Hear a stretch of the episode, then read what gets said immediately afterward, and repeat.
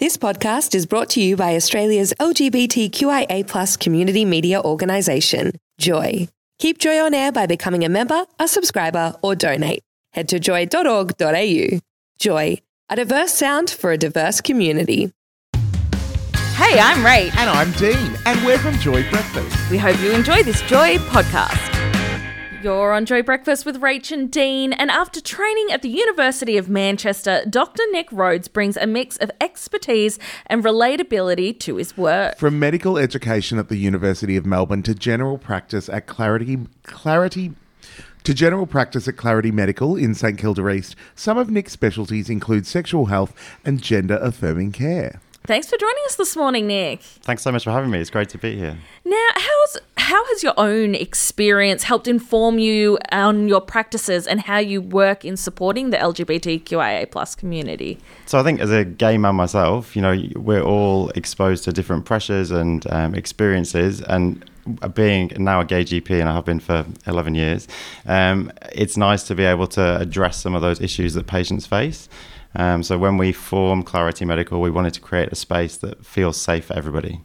Do you think that's a really important way to do that? You have that lived experience that can make someone else feel more comfortable, and uh, that's what you would want in a medical professional as well? Yeah, I think it does. I don't think it's essential. So, my business partner, Katie, she's a cis female. So, I guess as a gay man myself, yes, um, the lived experience is helpful and it helps me to relate to patients in a different way.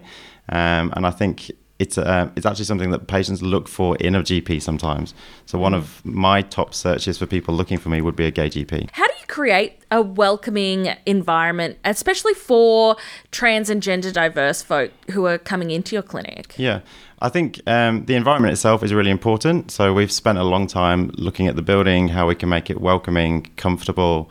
Um, it feels like a safe space to be. Even just simple things like there's a, a, rainbow flag on the window, so you know people know instantly that it's a safe space. Great. Um, but the space is open. Um, we have an open door policy, so if uh, people are walking down the corridor, they can see in and it, it's not a closed space. We do have a note here saying the building is particularly stunning. That note came from me. Oh, I, uh, I googled you this morning, and I was on the Instagram, and the actual building itself is gorgeous. It, it's a cute little building. So yeah, it's on Dandenong Road in St Kilda East, and it's um yeah, it's pretty. Look, is. this is look. These are some of the things that we need to think of when we're providing safe and affirming care for LGBTIQA plus people, because that is so varied and that is so different depending on where you sit in your space, your place, or even in the acronym that exists. So, what are some of the more common health concerns you hear from LGBTIQA plus folk who are coming to visit the clinic? I think one of the more disappointing things is we hear that they've been to other um, medical centres, other GPs, and they haven't been given a safe space, and they haven't. They've felt very judged. Um, you know, sometimes people come and talk to us about sex and all sorts of other things, and they just want to have somewhere where they can actually do that safely and not feel judged and discriminated against. I can't tell you how many times mm. I've been to a GP and it's, or like my regular GP's away, and they're like, So what contraceptives are you on? And I'm like, Nothing. And they're like, Well, why? I've had that same experience. Well, not that same experience because they're not asking me about contraceptives, but um, uh, where you, they don't even get into the narrative about what I'm, whether I'm doing doing anything with my sex life, but the minute they hear I'm gay, they ask um, immediately about my sexual practice. I think sometimes when it comes to being a GP, I guess you're looking at everything. So, how do you break that down so it can be in a more informed way so that you can connect with your patient to be able to communicate with them well to find out their needs? Yeah, and what we try to practice is obviously holistic care, and that involves a bit of everything. General practice is everything. So we do cradle to grave medicine. LGBT is part of that. Um, but we try to, um, you can't always do it in one 15 minute consult, yeah. but a lot of what we do is building relationships with patients over time.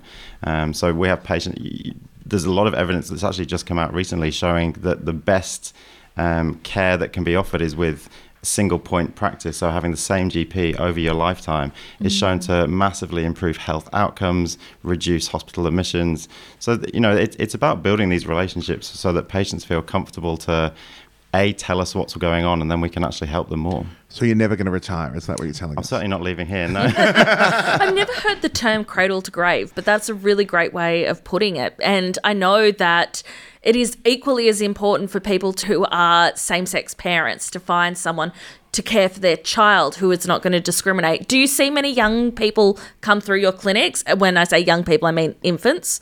Uh, yeah, we absolutely do. We see we see all spectrums of life. So right from cradle to grave. It's probably a bit of a British term. My uh, business partner Katie, she does a lot of women's health, particularly, but also she does shared care. So she takes women of um, all sexual orientation through right from um, preconception through to delivering. Wow. Love That's that. so important. Love continuity of care. That's great. It's absolutely wonderful. Now, you also focus, uh, one of your interest areas are men's health. So, what are some of the mental health concerns or issues that you are finding particularly affect men? So men's health uh, very different to women's health. We men typically do not like to go to see the doctor. It's important to kind of engage men as much as we can when they take that opportunity to come and seek health. COVID obviously has been incredibly difficult. We've seen an uptick in all kinds of mental health, but also on the flip side of that, some good aspects that people are actually seeking mental health care earlier. Is there anything else that you think sets your clinic apart from other doctors' clinics in the area?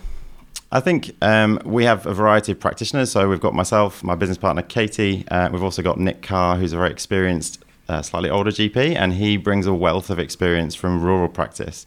Um, so he practiced for a long time in rural WA. He can deliver your baby. He can cut out your skin cancer. He can do just about anything. Oh, like a jack of all trades. I was trades. going to say MacGyver. yeah. Thank you so much, Nick, for joining us. You can find out more information at claritymedical.com.au. Thanks for joining us this morning on the show. Great. Thanks so much for having me. Hey, I'm Rach. And I'm Dean, and I hope you enjoyed this little snippet of the fun we bring to air as a part of Joy Breakfast during weekdays. Don't forget to tune in from 7 till 9 a.m. or like and subscribe to the Joy podcast. And keep yourself out loud and proud. Thanks for listening to another Joy podcast brought to you by Australia's LGBTQIA plus community media organisation, Joy. Help keep Joy on air. Head to joy.org.au. Joy, a diverse sound for a diverse community.